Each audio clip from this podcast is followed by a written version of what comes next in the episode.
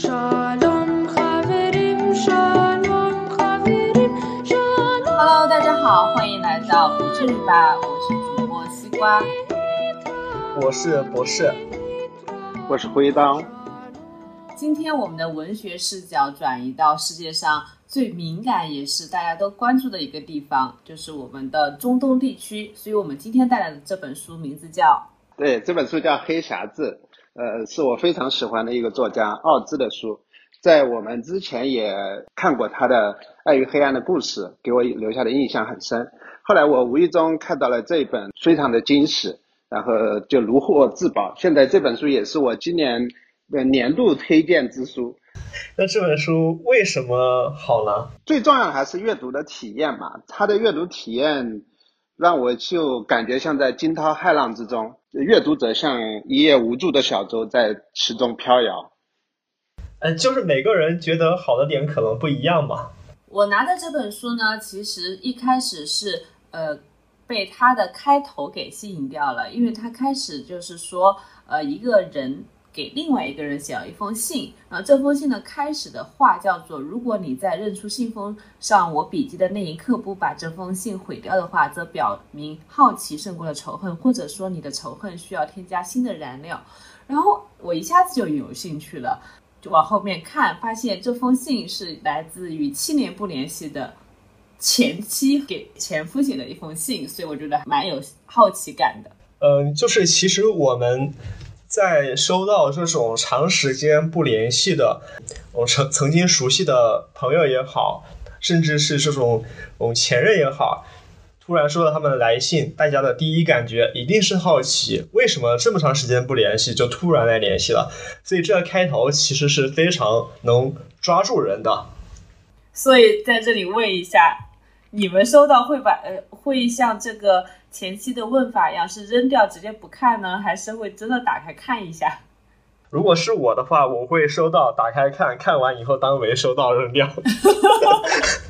多么冷酷的博士啊！就是就是为什么收到为什么会打开看？就是先满足一下自己的好奇心嘛，肯定会好奇的。为什么这么长时间没有联系，但是突然这样一个人跟你联系了，肯定是有好奇的。那好奇完之后，那嗯，他其实也怎么说呢？也激不起什么其他的水花。嗯，我觉得博士扔掉的那个肯定是抛弃他的那个人。只有你恨一个人，你才会这样既好奇，但是又装着对他毫不在意。如果是你抛弃的那个人，你此刻心中只有怜悯。嗯，这个词用的还是蛮神圣的。因为一个人如果对另外一个人产生的情感是怜悯的话，这个词我几乎不在生活中使用，因为我觉得它是一个很重、很强烈的感情。是，其实我觉得我们面对的今天这个主书里面的这个主角，他们之间其实就是一种我们常人一般是碰不到的非常强烈的感情。也正是因为这个，我们看完这封信的时候，就是深深的吸引我们往下去看了。因为他就像刚才说的，为什么他觉得你会看与不看就把这封信扔掉了呢？就是因为他觉得你一定深深的恨着我。所以你肯定不会看完我的信的，但是他心里又有一种，呃，鬼知一样的这种快感，觉得你一定会看的，所以他又一直把这封信写下去，写的很长，而且预判到，呃，读读这封信的人，就他的前夫处于什么样的一种情境之中。这个前妻他是一定要给他的这个叫阿里克。的前夫写这封信，因为他们共同有一个儿子，但是这个儿子其实是犯事了，所以他是需要这个阿里克去帮助他解决孩子的问题的。对，就是我能够理解他这个妻子前妻他为什么会写这样一封信，这个我是能理解的，因为诶，按照。哦，他所说的，其实我们能够理解他的处境。写信的时候的处境，就是他已经接近于走投无路了，他没有别的办法了。他唯一的期望，唯一剩下的一丝渺茫的希望，就是给他的前夫写信。呃，我们先来介绍一下这个人物的关系。写这第一封信的是一位女士，她叫伊兰娜，她是在给她的前夫是吉戴恩，他之前是个将军，然后退役过后去美国芝加哥大学成了一个教授，给她写了封信求助，关于他们儿子布阿兹产生的一些呃问题。他同时也跟第二个男人叫索莫结了婚，给他结婚过后又生了一个新的小孩，就第二个孩子是个女儿。然后书信的内容是主要发生在这个前夫与前妻之间的跨洋书信，以及后面这个第二任丈夫和第一任丈夫的直接通信，中间还穿插了我们这个前夫就第一任丈夫和他所在的这个家族的律师的一些通。对，其实后来参与通信的人比较多的了，主要还有他的儿子也参与通信，还有他的姐姐，对，甚至还有一些呃这个侦探什么。对，其实参与的人挺多的，他就是用这个书信体的结构，把整个故事给串了起来啊，而不用任何一个旁白或者其他的人来介入到叙述当中。我们看到他在要求他请求他第一任丈夫帮忙解决他儿子就是被警察逮捕的问题的时候，他其实还是同时附加条件提出来了一个，就是希望他给孩子钱，对不对？呃，对他其实。呃，刚开始的这封信里面，就是我们设想一下这样一个场景啊，就是我们收到了一个多年不曾联系的一个前任，或者说哪怕是朋友，他的一封来信，然后来信里面说你们的呃孩子出现了什么什么样的一些困难，需要你帮忙，并且需要你给钱，这个时候是一种什么样的感受？感觉他在讹我。对，但其实是是这样，就是我觉得啊，这这本书，因为它名字叫《黑匣子》。嘛，其实这个黑匣子，我们就理解它，它后头中间已经把这个谜给解开了。他说，我们夫妻就像呃，在一个飞机失事的现场，事后去复原这个黑匣子，去解密当中到底发生了什什么事情。因为在他们的通信中，我们就发觉他们之间存在着深深的误解啊，而这种误解是给我们带来一个很多的谜团。到底这些事情他们之前发生了什么？为什么他之间有这么多的仇恨？而且这种仇恨似乎从一开始我们就看到，似乎又夹杂着一种复杂的爱的这种情绪。那肯定有爱的呀！这个婚姻这架飞机失事过后，他们还要时隔七年过后还要想去发掘黑匣子背后的秘密。但是它非常的复杂，因为他们的之间的误解是非常的重。他就像这个妻子写信给她的丈夫说。你可以称呼这是你的儿子，也可以认为他不是你的儿子。原因就起源于他们在离婚的时候，他们双方都拒绝去做亲子鉴定，而这个丈夫提出离婚的理由是这个女人的出轨。他们两个人都非常呃抗拒去做亲子鉴定，对我来说还是很触动的。我一直也很奇怪，因为为什么这个女的不答应做？亲子鉴定，而且从我对故事的一个设想来讲，我觉得这个作者很难把这个故事讲圆的。其实这个也是引引导读者们想去读下去、去发现这个原因的一个动力啊。我是看到后面发现，哎，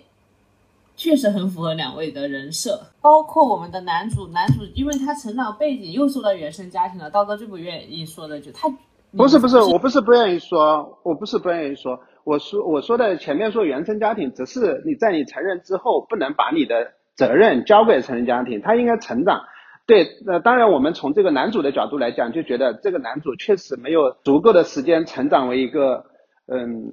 成年人吧，他其实一直像个孩子。吉戴恩就是她的第一任丈夫，他这个所有的个性还有他选择，肯定跟他的成长的家庭环境是有关系的，非常大的关系。亲密关系的逃避和呃不能忍受和不安全感也源于此，所以他其实是不想，如果在离婚的时候，他是不想要这个孩子的，这也是他拒绝做亲子鉴定的原因。因为你放到世俗意义上来讲，呃，我们就从文学跳到生活中，女性其实是愿意做这个亲子鉴定的，因为她肯定这个孩子是她的第一任丈夫的。但是她后面给了一个非常能形成闭合的一个理由，是他们丈夫请求离。婚的法庭不是世俗意义上的法庭，是宗教法庭。宗教法庭一旦判定这个女人是通奸罪，离婚的话，这个孩子就自动归属于父亲了。对，是这样的。这这个恰恰是就处于呃以色列或者属于犹太人这样一个特殊的背景之下才会有的事情。亲子鉴定这个问题，其实是这本书最大的一个呃谜题。这里我们就没有讲，就第一任丈夫是一个继承了一个高额遗产的这样一个富家子弟，他的身份非常的高贵，他既是这个以色列的将军，同时他自己又是一个哲学家，是是一个世界的知名人士，写了非常多关于以色列问题的一些书，关于极端狂热主义之类的，就是他对以以色列的这个。反思，他也也可以说他是以色列的建国者之一，只是他是有他自己的一些关于以色列的见解。对于是，就是他这个妻子跟他写信，包括这个他的妻子的第二任丈夫后面跟他写信，都在跟他要钱。那而且他似乎是一个只会用钱来解决问题的人啊，这也是显示了他人格上的一个非常大的缺陷。但是呃，他在不停给他前妻也是在引。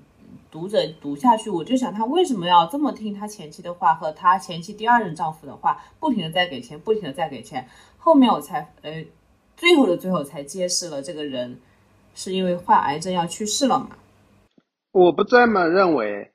对，这是其中的一方面，但不是因果关系。我觉得他其实付他们钱最大的原因是两方面，一方面他不知道怎么处理这件事情，只会用钱来解决问题。第二方面，他是为他的愧疚付钱，他有巨大的愧疚，他其实心里很清楚，第一，他深爱他的妻子，第二就是说他又很很深恨他的妻子，但是他一直，比如说他放弃他的儿子，他心里是有非常大的愧疚的。他明明可以争取，如果他确信这个儿子不是他的话，他可以申请这个呃去做亲子鉴定，但是他几乎确认这个儿子就是他的，因为他。很害怕，万一这个儿子是他的，他就要带这个儿子生活，而他是做不到，他没有办法让儿子跟他一起生活的，所以他觉得儿子只能跟他的妈妈一起生活会更好。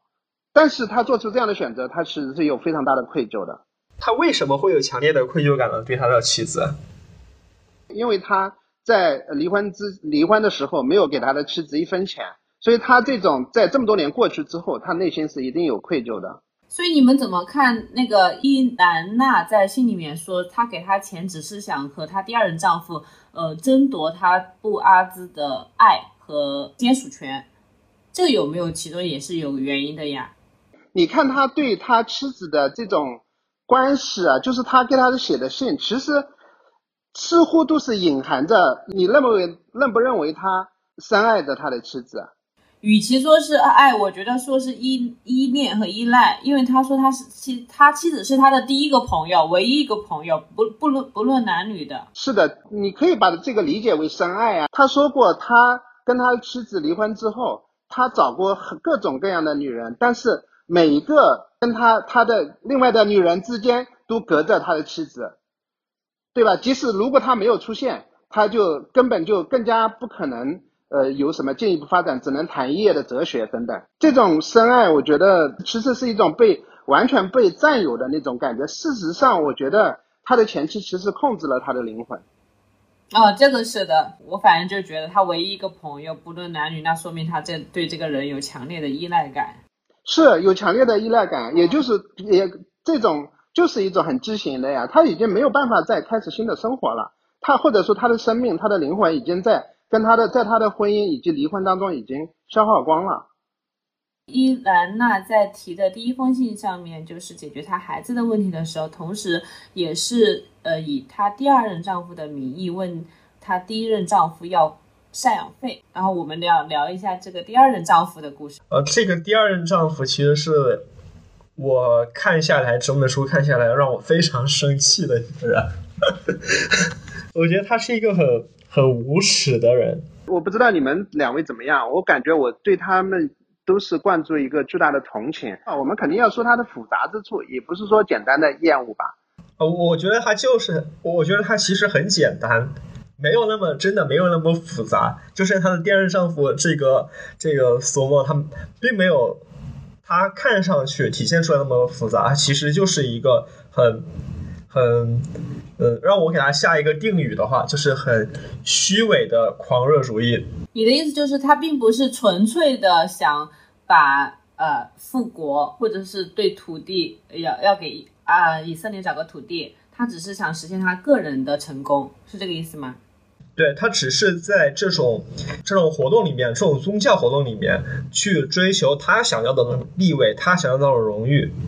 我们可以看，他也在里面讲了他自己的一些经历，不光不光是像这个，呃，就他的前夫的儿子布阿斯讲了，也像他的妻，也像他妻子的前夫讲了他自己的一些童年的经历，讲他小时候其实是比较一个，呃，受欺负的一个不受关注的，并且甚至是被大家嘲笑戏弄的一个一个人，对吧？很小是这样成长起来的，直到他遇到了那一个他们那个。呃，宗教的一个青年组织，然后他才发现了他自己原来可以昂起头，他对发现了自己自己的价值。那如果我们设想一下，如果是一个别的组织，他是不是也会追求他们所推崇的那些东西？一定会的。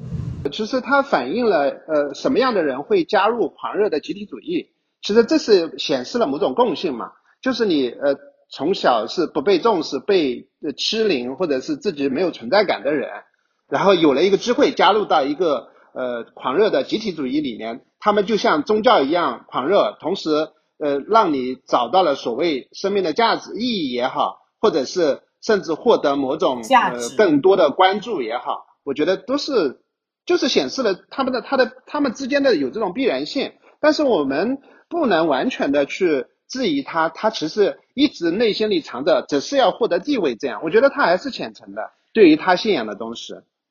我觉得我们看他的做的事情就知道了呀。你看他在非常窘迫的时候，每个月还是付六百块钱给那个他的那个组织的。他是刚好把他的开支全部给用完了呀。他因为那个组织可以，他他付钱给那个组织是出于他的虔诚吗？对啊，我可以认为是对他的虔诚啊。他是去寻求一个领导地位啊。你不能这么讲，我觉得你这这个这个是尽管他是后来获得了。他有这方面的可能性，但是我觉得我们要换一个角度来讲，你在以色列有这样的一些狂热的绝对右翼的人吗？然后你怎么去分清他内心的究竟有多么的纯正？我觉得我们要说的更多的是，在以色列有这样一群人，他们是这样看待问题的。我觉得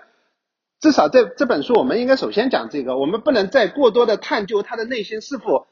就或者说我们讲完那个之后，我们做一些揣测，但这不是他的最主要的特征。嗯，其实我我想说的和和刀哥你描述的还不太一样，就是我我我们没办法去揣测揣测他的一些内心的一些真实想法，说这个人到底是怎么样的，他内心真实想法是怎么样的，这个我们谁都不知道，我们只能看他的行动，就是只能是论迹。那我们就看他拿了钱干什么了嘛？你们采取的论据是不一样的。我我是想说的是，她拿了钱过后，她从伊兰娜口中那个非常好的丈夫，会给她孩子呃讲睡前故事啊，会非常温馨的一个家庭生活，变成了现在也不怎么对她好，也没有花那么多时间和精力在家庭生活中了。呃，你你是这个论据吗，博士？呃，这是一个，另外一个是我们可以看到宗教，他讲了他信仰的那些，他经常引经据典也好，他讲了他的信仰也好，他只是他用来去规训别人的一个工具。就是如果其他人按照我的意愿，那我可以给他引经据典很多很多，说他。去论证他这样是对的。如果他不按照我的意愿，那我也可以论又引经据典好多好多说他是不对的。对呀，这个就没矛盾啊。就是他这一类的所谓的狂热主义者，他完全就是表现出这样的特征啊。因为他们坚信他们掌握真理呀。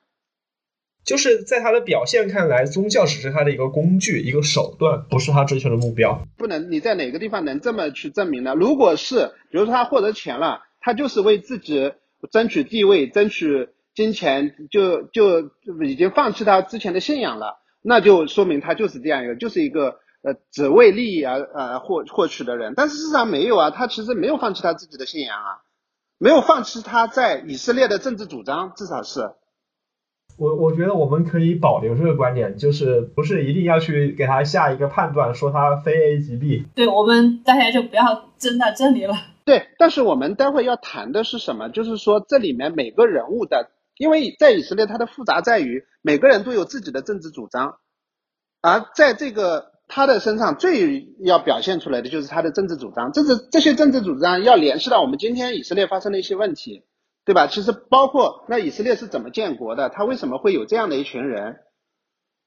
对吧？应该我们更多的谈这个问题嘛。关于你们俩的这个分析点，我们提一提就可以了，就让读让听众们自己去选好，去看书去看看他就好了。我我同意的，其实我也讨厌这个人，我不是不讨厌这个人，只是我觉得我们更重要的应该是讨论在以色列有哪些对政治主张。其实以色列太复杂了嘛，就像比如说我们刚才说那个那个第二任丈夫一样，我也觉得他我非常不喜欢他，非常阴险，但是他的我说的是他更重要的特征，在这本书的重要意义在于他的政治主张，我是这个意思。那那那你为什么不喜欢他呢？为什么不喜欢他？当他有了重要所谓的重要事物之后，他立刻就把家抛之于后了。他其实就不是一个，嗯，怎么讲呢？就是，对他没有那么爱这个家，爱爱他的。当然，他有表现出他爱的孩子一面，但是就是是不够的。就对我其实最不喜欢的是他的集体主义嘛，因为你们一直知道我是一个非常反感狂热的集体主义的人，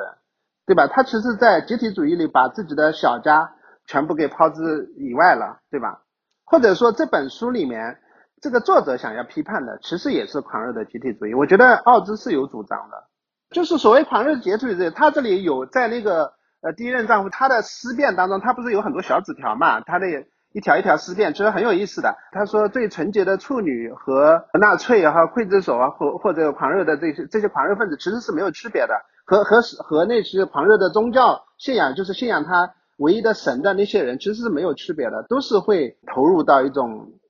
就狂热的集体主义里面去嘛，然后他们是自以为掌握真理，他会就不顾一切的消除他们认为错误的东西。其实他不简单是一个极端宗教的极端狂热主义者，因为这个在呃以色列，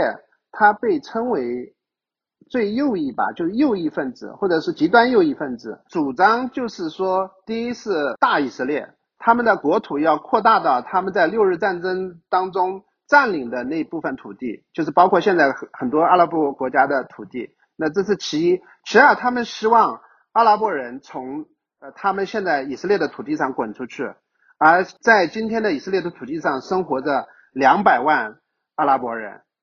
啊，我接一下那个大以色列的区域啊，它区域是包括从尼罗河尼罗河谷延伸到幼发拉底河的区域，所以它是。整个一大片的中东区，对，其实其实这个就像，嗯，就就像那个布阿兹他前夫的儿子说的一样，在他们看来，阿拉伯人都不是什么人，而是什么样其他的小，好像非人他物种一样，就都不是同类的。呃，布阿兹这个就是布阿兹用来说用来说说那个墨索的话，对啊，这布阿兹不是这么认为的。对他们是被教育成这样的，但布阿兹最后不是这样的，在墨索的一呃对眼里，他觉得阿拉伯人就就是一个另外的一个物种嘛。后来布阿兹其实也说了，也是他说你们不要向其他人，向所有人说你应该什么样的生活，应该去做什么，也不要觉得说阿拉伯人他不是人，他是一坨什么东西。后来有一个木有一个布阿兹十叫十戒，对布阿兹十戒，对那个特别有意思。对，我们先说一下就是情感的部分。你们认为他们三个，我们先做这三个之间的情感关系，你们你们是怎么看的？嗯，我先说吧。其实是吉戴恩跟伊兰娜，就是这个前夫跟前妻之间，他们之间其实关系感情是比较复杂的，就是既有爱又有恨，而且是很强的爱和很强的恨。是都有的。至于说愧疚，可能会有一些愧疚，就他们两个人之间，相当于是很非常非常复杂而且强烈的这种感情。然后至于说像伊兰娜和现任丈夫莫索之间的关系，他们之间其实我理解，莫索对于伊兰娜来讲，他更多的是一种控制感，或者说在他身上找到的是一种我我从中看出来的是一种这个呃掌控感。我们刚刚前面也讲到了，其实对于墨索这个人来讲，他其实他是集体生活大于个人生活的，集体主义大于个人主义的，他是忽略自我的，甚至没有自我的，所以他的感情，他都是很多感情，包括说他对事物的看法、处理关系的方式，都是建立在他所谓的圣训或者圣经。这里面的，至于说伊兰娜对于墨索，他更多的其实相当于，他也讲到了，也也有很多地方都提到了，他是呃在墨索身上，很多人大家都称呼他，戏称他为圣人，其实对他是一种这种很神秘的吸引力。至于说两任丈夫之间，墨索和吉代恩之间，他们之间其实关系也很复杂。从最开始，两个人像争风吃醋一样，有一点，然后到后面，其实我觉得吉代恩是看不起墨索的。我想他从一开始就是看不起的，没有看得起过。一开始肯定是有些仇恨啊，有些嫉妒或者仇恨。对，其实一开始他的那种看不起他，他是他是那种带嘲讽的，相当于带嫉妒和嘲讽的那种看不起。但是后面他已经很平静，很比如说两个同类之间的看不起和平静是因为他得了癌症嘛，快死了，所以他对所有的东西都那我觉得也不是这样啊。西瓜，你可以说一下你的看法。嗯，我说一下我的看法吧，因为我觉得这个女性她每次选择的男性男人都会呃有一定的救赎的色彩在里面。第一个呃，我们可以看到吉代嗯他当时还是将军的时候，其实他也是不讨人喜欢的，因为他的成长背景导致这个人非常的呃阴沉，或者是孤鹜，或者是不不太让人容易接近。这个时候呢，呃。只有我们的这个伊兰娜女士才会想主动去跟这个将军就是结交，或跟他两个交好。她是被这种嗯独特的气质给吸引的了。同时，呃，包括他们的认识过程，他们的相爱过程，我们可以看到，嗯，这个吉代恩他其实是没有朋友的，不管男性和女性，这是他的第一个朋友。包括他们的第一次发生性关系，也是体现了一个。呃，母一个大母亲的角色在引导这个小男孩。呃，后面这个我为什么对这个印象非常深刻呢？因为他的第二任丈夫和他的相识过程的时候，也发生了同样的一个故事。他第二任丈夫是一个比他矮一点的男性，而且这个男性感觉没有那么出色。他包括后来这个第二任丈夫和第一任丈夫他们直接对性的时候，他说出来，呃，您这样优秀的。先生的优秀的呃妻子能够呃，我们说下嫁吧，能够嫁于我是我的荣幸。然后我现在感觉你把他从我身边夺走了，所以他其实是知道自己是配不上这个女士的。但是呃，在描写他们这个女性跟她第二任丈夫的也是性关系的时候，也是把我呈现了一个大母亲的角色去引导这个。呃，男孩子，所以我就觉得他是一直带有救赎的色彩在和这两个男性打交道的。对，我同意的。就是这一位女性，就是她是一个非常美丽出众的女性。包括我们说在书中到后面，她已经年纪比较大了，她还是有非常强的一个性魅力。所以她在前面跟她的第一，无论是第一任丈夫，第一任丈夫其实是非常高傲的，也是非常英俊，同时也是地位非常高的。但是他完全的是平视他，甚至是俯视他的，他去实实际上是这位呃伊莱娜征服了她的第一任丈夫，也是因为他们这样的一种关系，我觉得他在他的两段婚姻里面，还是这个女性占有相对比较主导的地位的，他是在某种程度上，就像刚才西瓜说的一样，他对他有一种对他们两个都有一种母爱般的爱。而因为这样一母爱般的爱，他其实对这个他们这两个男人都有一定的掌控性的。但是我觉得刚才博士也说到了，在她的第二任丈夫，觉得可以看到有两个阶段。在第一个阶段，我们看到的索莫其实是一个比较温馨的一个小男人的呃丈夫的形象，就像一个过小日子的小家庭一样，他们过的是很很呃窘迫，但是他们其实挺温馨的。但是在他获得了金钱之后，他的地位也随之上升，他很快就出入所谓上流社会。然后这时候我们才发觉，其实他以前的那些可能甚至是一种假象，他已经把他的更多的精力投身到他认为更重要的公共政治当中去了。有没有可能这个女士选第二任丈夫的时候，就有一点想和第一任丈夫完全不一样的内心？我觉得肯定有啊，就包括她跟她姐姐的对话，她也她姐姐就给她说，你不要老是去挑战一些这种危险的事物，就是。感觉这个女女性也是蛮喜欢去 challenge 生活的一个人。我觉得你可能也不是说她肯定是要追求一些不寻常的生活，不是普通的生活，普通人的生活。对，她是有自己可能也有很大的优越感。但是她选第二任丈夫的时候，我也觉得她不一定有，因为其实，在以色列，你说想找一个普通人，什么样就是普通人？其实索莫就是一个普通人了。他其实像找一个普通人，可能安稳的过日子，而且他觉得这样一个崇拜他的男性，对他来讲，可能是呃对他的后面的生活是有益的吧，这是我的猜测。呃，我的意思就是说，他是故意选择和第一任丈夫完全不一样的，但是他同时也保留了就是想去拯救他们，或者在在这个关系里面占有了一个主导权的一个想法在里面。我们也可以聊一下那个关于孩子的问题、教育的问题，因为这个不管是前妻、前夫还是现任丈夫，都是涉及到我们这个儿子布阿兹的。对，实际布阿兹似乎才是这个故事讲出来的一个中心啊。因为其实他们首先设下留下一个悬念，他是不是他的爸爸的亲生儿子？这个因为他们没有做呃亲子鉴定，所以这个事情一直没有得到确认，对吧？第二个就是布阿兹给我们留下的印象，他是一个非常呃顽劣的一个孩子，呃，在学校里尽闯祸，可以说是惹是生非了。对不良少年，在我们眼里，如果我们家里有这样一个孩子，就会非常的头痛，就会觉得他整天。在外面就是惹是生非啊，可能今天打人了，明天偷东西了，后天就被抓抓进监狱了。对，整天都是在这样的一个环境当中，所以我们一开始看到也是会对他的未来非常的担心。而且在最开始，他基本上都不跟他母亲讲话的。对，不是要讲讲吗？呃，其实虽然我很讨厌佐莫这个人，但是呃，说实话，他对布阿兹的影响是非常大的。就是我们可以看到整个故事里面，从最开始布阿兹的表现给我们带来了一个，带来了那样一个很顽劣那样的一个形象，到了后面，其实整个转变是非常非常非常大的。我是觉得这个转变的一个关键点，其实是或者关键的影响，其实就是索莫给带来的，不管是说他是出于说。我主动的影响还是被动的影响，但是这种这个影响这种转变是他导致的。他对布阿兹也很好，而且他出事情呢，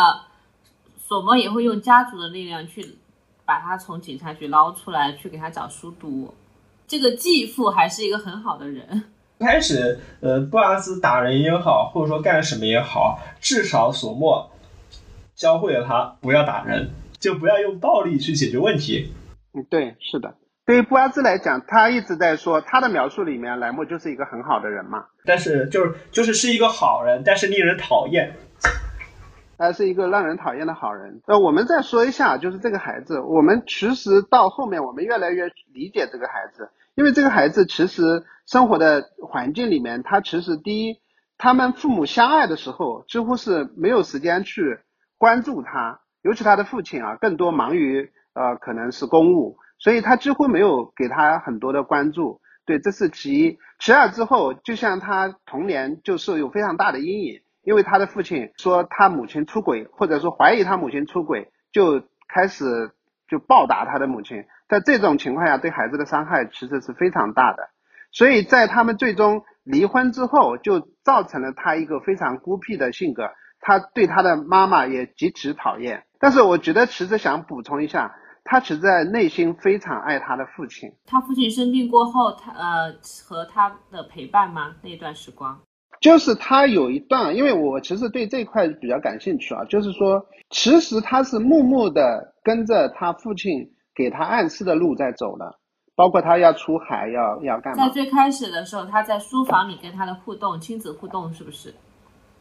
包括他去了呃，对，包括这个到后面，这的确是的。这个是怎么看出来的呀？呃，你们有印象他妻子写给他前夫的信里面说他怎么跟孩子相处的吗？我给你念一下啊，那是一九六七年六日战争后，我们在阿什克隆度过的一个夏天。你凭一时兴起，用绳子将木桩绑在一起，你用一颗钉子造成一个木筏，你叫它康提基。你给布阿兹讲远行到天涯海角的腓尼基人水手。讲北欧海盗，讲莫比迪克和阿哈武船长，讲麦哲伦和加马的航海旅行。你教他系水手结，用你坚实的大手指导他的小手。接着是漩涡所造成的恐慌，那是我听你发出的唯一一声求救。接着是那些渔民，用强壮的双臂从渔母渔民船上，把像母羊和小羊羔的我和布阿兹夹在腋窝下朝岸上走去。对，其实就是你看啊，就是布拉兹到后面，他喜欢去海上航行，包括他喜欢天上看星星。其实某种程度上是他父亲给了他一些影响，给了他一些对一些海盗啊、对海洋啊、对那种他的幻想。这些幻想其实是包括他父亲的一个远走的形象啊，其实都给他留下这些一些一这方面的影响吧。在我看来，对孩子来讲，他永远存在一个。去寻找父亲的这样一个过程。对这个我赞成刀哥的，我也要接着刀哥讲。其实，嗯，他们很喜欢写两代父子或者多代父子之间的关系或者伦理的相似性、道德相似性。嗯，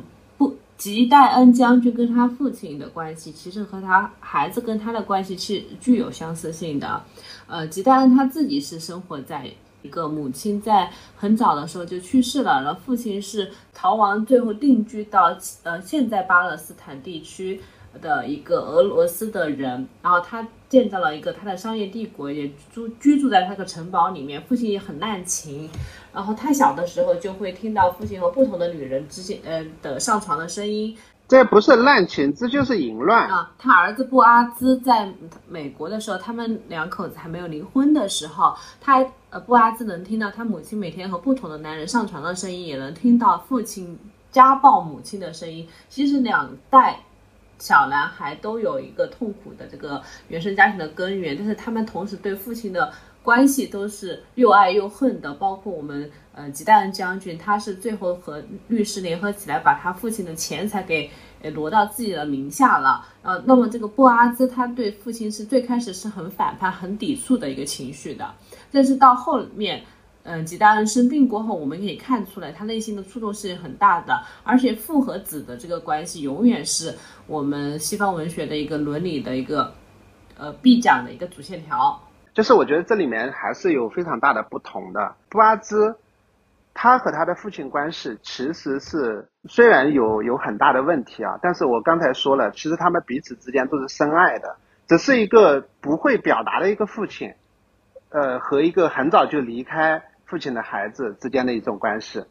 但杰杰代恩的父亲其实是让我也是非常厌恶的一个人，他是一个就像呃刚才说了，他是从一个俄国移民二几年就来到这里，他们是一个第一代了，应该说第一代啊拓荒者。所以他们来的比较早，所以他们也很快就发了财。然后他就是一个呃暴发户，然后他而且他的做生意的方式其实是不择手段的，所以他就是往来于，比如说英国的军官啊，各种阿拉伯的贵族啊，他其实都只要做生意什么都可以。然后他就赚了很多钱，赚了很多钱，他其实是变成一个呃在他的财富帝国里面，他们一直称他为叫沙皇，就是一个非常暴虐，然后也是呃完全。完全自我中心意识非常强的人，根本不考虑其他人的感受，包括他的妻子的感受，包括他孩子的感受。所以他就像一个暴君统治的那样一个庄园，然后他的儿子吉戴安就生活在这样一个暴君的阴影之中。他的呃一直没有别不能跟别的孩子来往，没有更多的陪伴，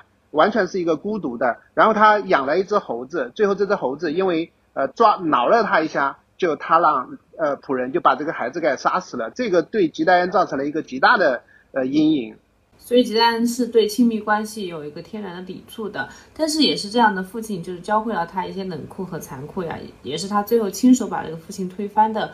呃一个原因吧。我们可以看到吉戴恩在去世的时候，他对他母亲还是蛮留恋的。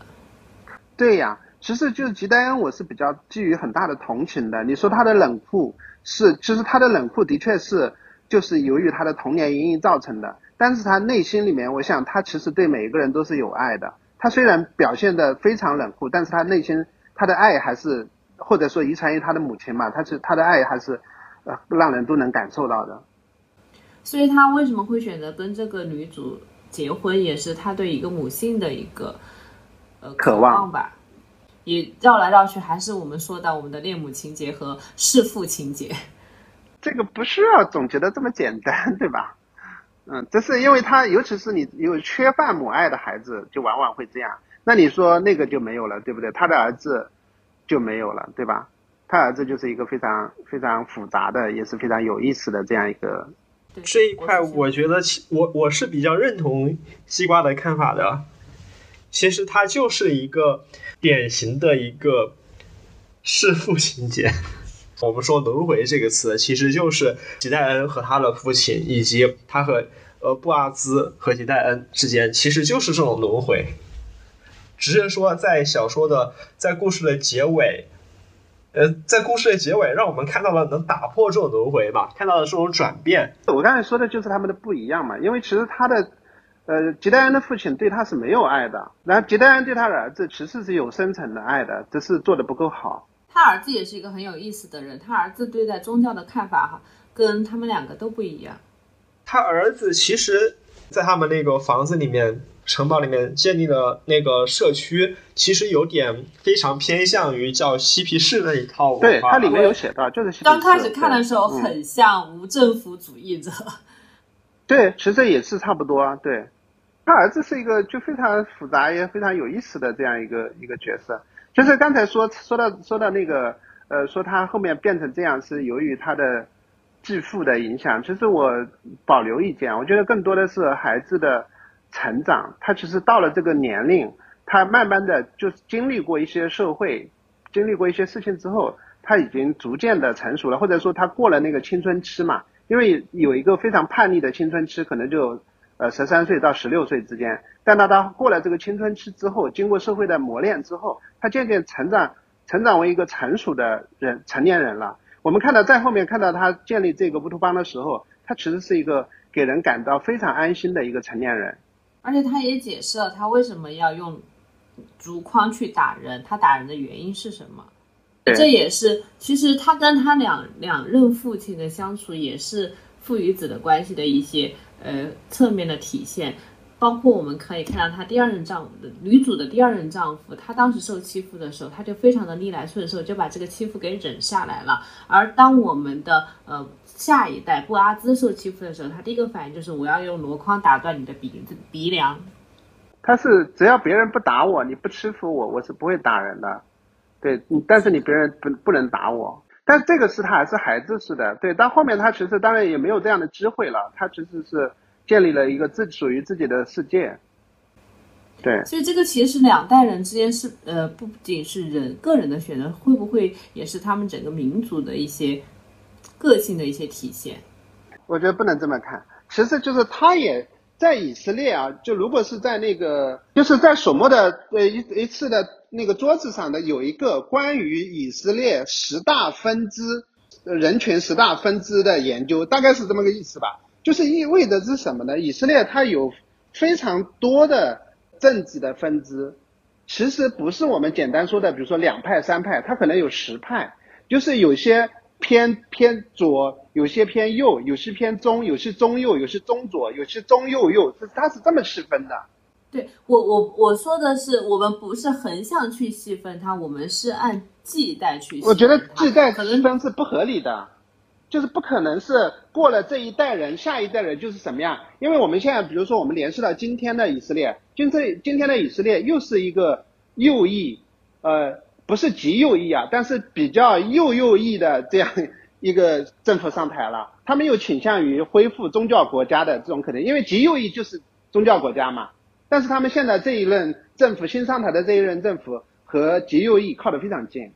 啊，因为我可能是把它类比于我们在《尺》这本里面新南非人和老南非人对于本地人种的这个态度的不一样。像我们这边，我就是想，我想表达的是布阿兹作为一个新以色列人和他两任父亲作为老以色列人对他们这个领土恢复的这个 plan 这个计划的不同的看法。那恰恰就是不能这样代表嘛，因为其实到今天他们的问题可能还是仍然有极右翼，仍然是有比如说左翼，或者是仍然有像他儿子这样的，他没有一个所谓的线性进步的这样一个过程的。啊，这个是有的，我只是想说，他们代表的是不一样的。那么作者的观点肯定是融合在里面的，就是是不是作者也是觉得不要有那么强烈的呃种族或者民族或者宗教的划分，它比较偏向于这个年轻人的一些看法呢？我想我觉得也不是，我觉得不是，我觉得如果说我认同的话，他应该是偏呃偏向于这个吉戴恩的，他是偏向于吉戴恩的，因为吉戴恩是其实他一直也是一个作家的一个哲学家的形象嘛，他一直在思考着这个国家和和民族的命运的，对吧？而且他是一个，尽管他在战场上他是一个呃奋勇杀敌的那这样一个将军，但是他过后的思考反而是对这种这种暴力他的一个反思，包括这种血腥的一个反思。他其实希望在我们建国之后，我们能以和平相处的方式去跟跟这个周边的阿拉伯国家相处，以及跟他们内部的阿拉伯人相处一样，这是他的政治主张呀。我我觉得，我觉得我们不要揣测，这就是作者到底是谁的主张，因为其实，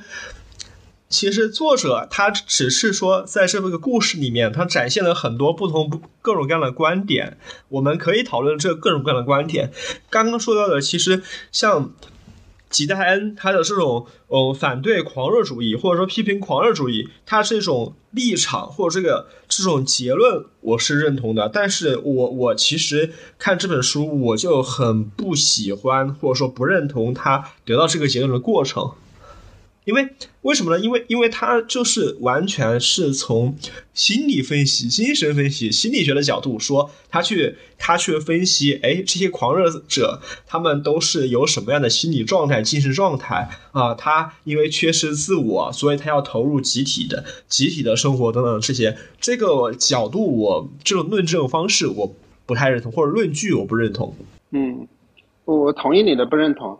就是你说的是他的反对狂热主义者这个一个反对的一个一个思维嘛？所以更重要的是他处于是一个什么样的主张嘛？他不是说光是反对，他的他是有主张的嘛？他主张就是我刚才说的，他希望是在已经建国的过程当中，我们开始和平相处。当然，他可能往前思考，就是我们是不是应该在巴勒斯坦建国？往后思考，就是呃，我们要反对那个呃极端的宗教主义，对吧？这些是他一个作为一个哲学家的思辨的。一个众生嘛，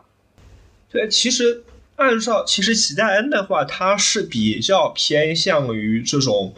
左翼的，对吧？他其实相当于是一个温和的左翼。对对，因为因为他说过，他他他上过他上过战场，他参加过那些战争，他其实是为建国其实是付出过自己的努力的，而且他甚至甚至可以说他他都类似于比如说。以色列的这种嗯开国将军，对吧？他可能没有那么大官衔，对吧？没有那么大官衔，他但他确实是呃开国的这种嗯将士吧，就是亲手建立起来的这个国家，对吧？但是但是你看后面他那那他可以说是非常左了，对吧？他里面呃像像后面的第二任丈夫索莫他说了一样，说我虽然我是讲宗教讲信仰。但是我手上从来没有沾染任何阿拉伯人的血，你手上沾染的不知道多少阿拉伯人的血。对，包括他后面也描写了一场战场的一段，包括他们打骆驼那个那一段的场景，其实也是很瘆人的。但其实我我们要我们要说的其实是就以色列的复杂性嘛，就是以色列其实它是在突然之间的一个建国，以色列是在一九一八年一战就要结束的时候。呃，英国宣布呃同意以色列在巴勒斯坦建国，而这个一九一八年的时候，这个这一片土地它其实还属于奥斯曼帝国。呃，前几天我在我们群里推的一本书叫《终结所有和平的和平》，那这个其实就写的这一段的故事。因为其实英国人把这个呃奥斯曼帝国给打败了，但这时候奥斯曼帝国实际上我查了一下，他们到一九二三年才灭灭亡，也就是说。英国占领呃这一片土地的时候，奥斯曼帝国还没有灭亡，但是英国占领军已经说同意呃以色列在这片土地上建国，而这片土地上原来生活的全部是阿拉伯人嘛。然后在这片同意之后，全世界的呃犹太人就开始向这片土地迁移，呃就像这个他的父亲就从俄国过来的迁移的第一批。呃，拓荒者呃都来到这里。我们其实看到很多，就像有一些，呃，他来自马里乌波尔这些，呃，包括奥尔兹前面写的《爱与黑暗的故事》，都是大量讲了一些移民移，呃，他们来到，呃，从各个世界各地来到这片土地的情形。待会后面可能我还要想讲一下，就是说，呃，各个国家迁移来的人，其实在这里他还是有非常大的不同，他有非常大的融合问题的。其实我们就碰的已经碰到了世界上最复杂的一个问题，一个国家问题。你想以色列在这么一个地方建国，如果我们能够重新回头的话，他应该在这里建国吗？嗯，没有应不应该，这对这对他们来说，这是应许之地，这是对他们来说是圣经里面指导的。你知道吗？其实，在除了这一块地方，他们还有另外四块地方是备选的，是考虑的，包括中国的东北。全世界的犹太人都感受到了压迫，然后就兴起一种啊，我们犹太人要有自己的祖国。其实犹太人在哪里都被视为没有自己的祖国嘛，所以他们迫切的要建立自己的祖国。那建立祖祖国就需要国土，所以他们谈过很多地方，包括美国西部呃有一块荒地，他们也想就是呃说呃跟美国去买来，或者是哪里太平洋当当中的一个小岛，包括中国的东北，都是曾经作为考虑的。但是当然，他们更强烈的宗教的愿望就是回到他们的应许之地嘛，所以才。但是你你想想，他们的应许之地，从他们开始设想这个过程的时候，他们是处于奥斯曼帝国的统治之中的，谁会愿意同意你跑到这里来建立你的国家呢？对吧？只有这个事情发生在发生在英国占领了这片土地之后，而英国人对他们又有一定的同情啊，甚至。呃，这个我就不知道怎么讲了，就是甚至英国人是不是也有一点，就是想通过在这里安插一个钉子来制衡这里的阿拉伯国家的这样的一种设想，包括英国人后来把这片土地分成四分五裂的一个阿拉伯国家，完全是几个上尉用三角板在地图上画出来的国界线。这这个地方是一个非常荒诞的土地，他们形成今天的格局是非常荒诞的。也就是说，他们英国人在这里结束了战争。给予了他们的和平，但是这个是终结所有和平的和平，因为他们用国界线、用三角尺把国界线划出来，并且把以色列安插在这这个国家当中，这些国家当中，它注定一定是一个不得和平的地区，所以我们才会把英大英帝国叫做搅呃欧洲搅屎棍嘛。嗯。可以这么说吧，但我不能觉得想这么定义。在很多时候，觉得英国人是所有殖民者当中最高尚的。这这就这就变成了比烂的逻辑了。我不比烂。我想回答一下你刚刚说的那个西瓜，你刚刚说那个关于应该和不应该的问题。但是这个问题其实就像，其实书里面莫索也提到这个问题。他说他他是在批评那个呃布阿兹的时候说的。他说。呃，你会觉得没有所谓的好和坏，道德是相对的。对于对于一方来说是好的事情，但是对于另外一方来说，其实是一场灾灾难。对于以色列人来说是一场好的事情，是应该的；但是对于阿拉伯人来说是灾难。但是但是就是这个地方，这种应该和不应该，很大程度上取决于是什么样的立场。这个我赞成，而且我也没有说他们应该回到那片土地上，我只是说这片土地在他们的经典引经据典里面叫他们的应许之地，但是在阿拉伯人他们的呃宗教经典里面，它又是另外一个词了。不是，就是他们的圣地啊，耶路撒冷是他们共同的圣地啊，因为都是从这里出来的呀。好，要么我先来谈，就是把那个移民问题谈一下。以色列，因为它是一个在空白地带产生的这样一个国家嘛，其实他们虽然都是犹太人移民，呃，阿拉伯人混杂在一起，混居在一起，但更重要的是，他们其实来自于世界各地的呃犹太移民。其中，比如说，其实索莫他的性格，包括他的政治取向，跟他的呃出身其实有很大的关系的，因为他其实是阿拉吉利亚的移民，他是一个北非国家，也是法国的殖民地，所以呢，他是他在。呃，他在巴黎的时候，他就说过一句话，他在在犹太人当中显得像阿拉伯人，是因为他在那个呃北非，其实跟大量的阿拉伯人也是一起混居的，所以他像阿拉伯人。这但在阿拉伯人当中呢，他又是犹太人，他都是被排斥的。然后在巴黎人眼里，他更加是被排斥，是因为他的身份地位就会感觉低人一等，因为他是非洲人，他们都有一个叫他的一个说法，好像是叫黑脚趾。对，所以这个对于他的一个身份认知，包括他后面的政治取向，我觉得都是有很大的影响的。因为他一直是是一个无法找到属于自己的集体的这样一种一种身份，所以当他碰到了狂热狂热的这样一个政治组织，他其实是很快的就投身进去了。在索莫什上，我是特别认同吉代恩的那有一条笔记，他说，当一个人缺失个人生活的时候，他会投向集体生活。其实索莫他，因为他他是从从这种我们刚才讲到从移民过来的，而且他其实是在个人生活里面他是一个失败者，我们可以这样说吧，对吧？他在个人生活里面，从他童年来讲，他是一个失败者，在这样的情况下面，他是非常非常容易被推向这种宗教的集体生活的。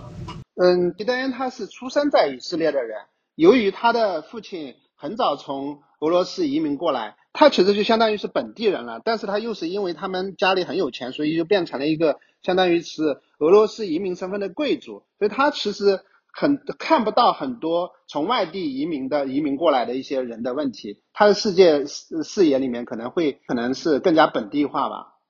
对，这是吉丹那个，然后他的妻子是一个波兰移民。那波兰从东欧过来的，其实又是一个呃不太一样的地方，因为东欧相对的是比较贫困的。如果对比一下，因为我们一直没有提到，他们这里还有一个角色非常重要，就是吉戴安的律师。他这个律师呢是一个德国移民移民，而德国移民其实一直在以色列，他其实是比较有优越感的。结果当当然后面有一些不同啊，在大屠杀之后的德国人又有一些不同。呃，这里没有提到大屠杀的呃。大屠杀之后的移民过来的德国犹太人，但之前其实德国的犹太人一直都是地位比较高的一批，他们移民到以色列同样是会有呃相当的财富以及呃职业水平等等，对，所以这个其实是还是比较复杂的。你看那个兰莫一开始看这个律师的时候，他说我原谅你的一切，因为你是从大屠杀时代过来的人。然后那个律师后来回答他说，其实我二五年就来了，他根本没有经历那个大屠杀。而经历过大屠杀，其实他们是完全不一样的对认知的，这其其实挺有趣的。再说到他那个律师，他那个律师的人物设定也蛮好玩的。就最开始他呃，我一直会觉，我觉得他是呃一个正面的角色，一直在帮着我们的那个吉戴恩将军在守护他的家产，因为他总会觉得他第二任丈夫会掏空他的家产，怎么？后来信写着写着就变成了要帮着第二任丈夫的要掏空吉黛恩的家产了，就他的角色是没有一个正和邪的一个固定的，就好像我们每个人小人物一样，他的。给吉大恩将军的最后一封信里面，他写了非常非常多的呃动人的感情啊。但我要有一条我一定要说的是，我非常讨厌每个人自称自己的名字，比如说我非常讨厌，比如说哎呀按照西瓜说怎么怎么怎么样，但在。律师给吉戴恩写的信里面，就会把他的姓名不停的重复，不停的重复，把自己放在一个很卑微的角色来提醒他，过去你没有朋友，只有一个猴子，猴子没了的话，是我在陪伴你，是我的女婿和女儿在陪伴你成长，就不停的打这种感情牌。虽然你知道他这个时候他的目的是为了提醒一下吉戴恩，呃，你应该把钱留给我，怎么怎么样，但是还是会觉得至少他陪他度过了这个童年。对。吉戴恩跟他的律师之间确实是很有趣的，我看他们就是那种，呃，一会儿说我辞退你，一会儿说我不干了，两个人这种也是类似于他跟他妻子之间那种相爱相杀的关系，因为他们的确实关系也很紧密。尽管他完全认清他这个律师是一个唯利是图的小人，但是他又对他有充分的依赖，包括童年陪伴时的一些很深厚的感情，所以这些都是很复合的，就非常难以把这两者之间。或者是这些多者之间给它分开的，听众一定要去看文字，就是因为看了这呃律师和他的来信之间的文字，我才知道，嗯，离非常有趣，好可爱。离骚写的是打情骂俏，离骚写的用美人，嗯，用爱情来形容和君王的感情，原来他们西方人也会这样用啊。就写的好像是我爱上了你，那个时候我才意识到我是一个同性恋。他有一句这样的话，太腻歪了。就是比较重重要的一点，确实就是刚才说的这个，呃，他这个德国犹太人的形象，德国移民啊，他的犹太人形象就是呃整个欧洲的对犹太人的一个刻板的印象，因为大家都觉得犹太人就是唯利是图，人犹太人就是做生意不择手段，然后把我们的大量钱财都给骗走了。所以某种程度上，他在这里。呃，甚至是作者都会有意识的去对这样的犹太人，第一是说出世界的一些刻板印象，第二是说确实存在在犹太人的群体当中有这么一部分人的存在。我觉得这个其其实就是作者的一个讽刺。他写这本书，他就是借助这种哦书信的方式，因为都是第一人称叙述我怎么样嘛，他就是相当于把每一个人、各种各样的人、各种各样的观点和角色的人物的内心给剖析给我们看了。对，哎，最后我们其实还是应该说一下他儿子的一些选择。我觉得他对他儿子的选择，我还是比较有兴趣的。对我先说吧，就是我觉得他儿子其实是变成了一个，在我看来啊，他是一个和平主义者，以及是一个自然主义者。那肯定是不赞成对整个阿拉伯人动刀动枪的嘛。他觉得大家就是应该和平相处，呃，甚至就是说我也不管你，你也不管我。他其实最大的一个心愿就是你你们不要管我，我也不想管你们，我就在建立自己的一个乌托邦。我就我跟我按自己的生活方式，他其实不遵守任何戒律的，啊、他有他自己的生活方式。那甚至他有多名的情人，他们之间的关系几乎没有一些确定的关系。他甚至是在我们看来，包括他穿的衣服，几乎是不穿衣服，只围了一条呃这个毛巾在在肚子上啊，在就是遮遮住遮住一点。他其实表达的就是，他就非常像《创世纪》里面的伊甸园一样的，他像像一个嗯，就是亚亚当一样的这样一个神话式的人物。但其实还有别的啊，我觉得还有别的部分啊，就是说他儿子其实说过一句话，他跟他爸爸说的还是跟他妈妈说的，他说我不觉得浪费时间啊，因为时间嗯是不会被浪费的。他说时间没办法消磨，是时间在消磨人。对，因为就像我们录播客一样，一定要在什么时间里把它 完成掉，变成一个，对吧？他是脱离于那些纷争之外的，是其实是很小年纪，就是好像顿悟了很多，按照很种自然的状态，就是他找到一种他跟世界相处的方式。他的父亲和他的母亲都分别说过一遍。这句话是我们随时间消磨，我哪里会知道？或许时间在消磨人。而且他说完这句话过后，每一次都会问一下他啊、父亲和或者是母亲，你愿意坐下来给我挑种子吗？就在他看来，其实，在做这些挑种子啊，或者挖地啊，或者除草的事情，他觉得就是人生就是由这样一件件具体的事情去组成的，而且这些事情就是就是随心而动嘛，他没有说我一定要做成什么样子，但是他肯定是对自然、对土地，他有他的一个对投入吧。他他觉得做这些事情，一件一件事情就是生活本身，而不是说为了一个什么样的目的，然后这些事情只是一个过渡。对，其实更多的人都生活在理念之中，而他就是生活在具体之中。就像他的父亲跟他的父亲是一个非常大的反差。其实他的父亲就是没有生活过，他自己也承认他没有生活，而他的儿子完全在一个可是他某些方面跟他的父亲也很相像呀，包括他父亲对狂热主义的研究，他其实是对犹太复国主义有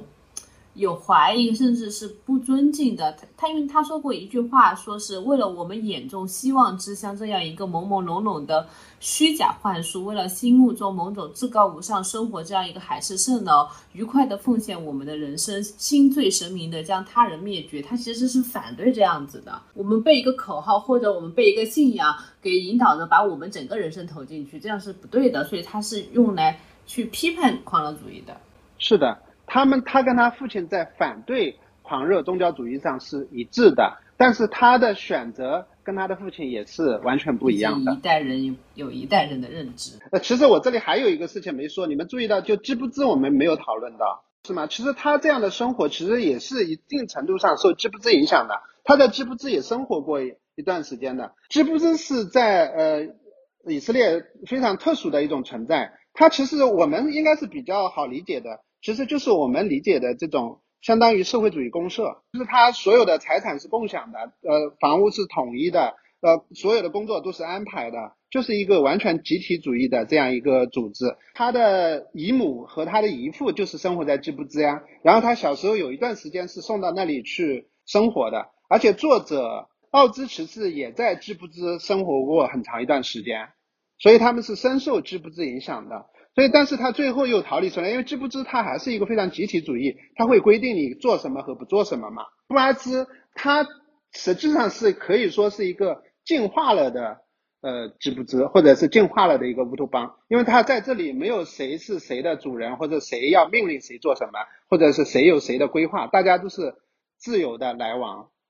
对，更自由的一个一个公社。也没有说进步和不进步吧，我觉得就是个人选择不一样。就像之前在某个年代的时候，不是有各种主义在中国这片土地上出现嘛？什么无政府主义者，呃，对自由，其实他就是一个呃无政府主义者吧。奥兹的书他一定会讨论知不知的，因为知不知在以色列还是一个非常重要的一个形式，因为他们一开始就是讲究的就是奉献嘛，大家一起呃在这里集体工作，我们就是为呃为这个国家去去贡献自己的力量，为这个集体贡献自己的力量，甚至他们都会有一些呃像孩子生下来有共同抚养的这种可能性。对他们比较反对的这种家庭之间的一些特别亲密的一些关系，而且这个形式在以色列存在的很久，比世界上其他地方要存在的久很多。呃，最近期不知道有没有了，但是我觉得，呃，反正是存在的时间是非常长的。哦，那个那个公社龙，我我我记起来的，他说现在已经已经落寞了，慢慢。其实以色列这个国家，它其实一开始就陷入一种困境嘛。我们刚才说，由于英国的安排，把它陷入到这样一个呃四周都是阿拉伯人呃包围的这样一个境地，所以他们之间的这个呃信仰又是如此的不同，然后彼此之间其实呃仇怨甚深，所以他们整天处于一种这样的一个呃非常不安全的一个状况嘛。那同时带来在国内政治上的变化，就是说这个国家采取什么样的呃态度和周边的国家去相处。而现在从发展的情况来看，就是一个囚徒困境嘛，就是大家都猜着对方可能是更坏的，所以就是变得是越来越激烈的一些这个宗教的宗教的机构上台啊，就像最近的最近一期呃以色列的大选也是。让一个非常右翼的这样一个政权重新上台，而这些右翼就更向倾向于呃极右翼，他们甚至开始讨论成立一个宗教国家，就像伊朗一样。我对以色列其实是充满了好奇的，因为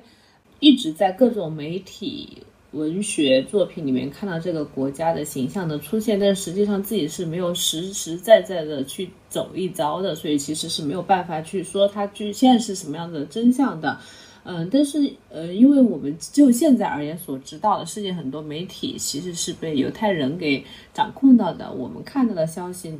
要打个大问号啊。然后呃，在我当时学族裔文学这一门学呃这这一门课的时候，嗯、我们的这个 professor 外国外的一个老师就给我们介绍了，嗯，犹太文学，介绍了非裔嗯文文学，还介绍了嗯澳大利亚土著的这个文学。当时学的时候，就会每一章都学得非常的苦难和苦痛，会觉得。哇，他们真的是很不幸，这个种族、这个民族是很不幸的。但是你学完过后，我就又又开始反思，他们的困难，他们的一些泪和血是有人记录的，且现在会很多人在呼吁大家去关注，但实际上，像我们这个民族的一些苦难，其实是，呃，被诉说或者是被媒体关注的是比较少的。我是指世界媒体和世界文学这一块啊。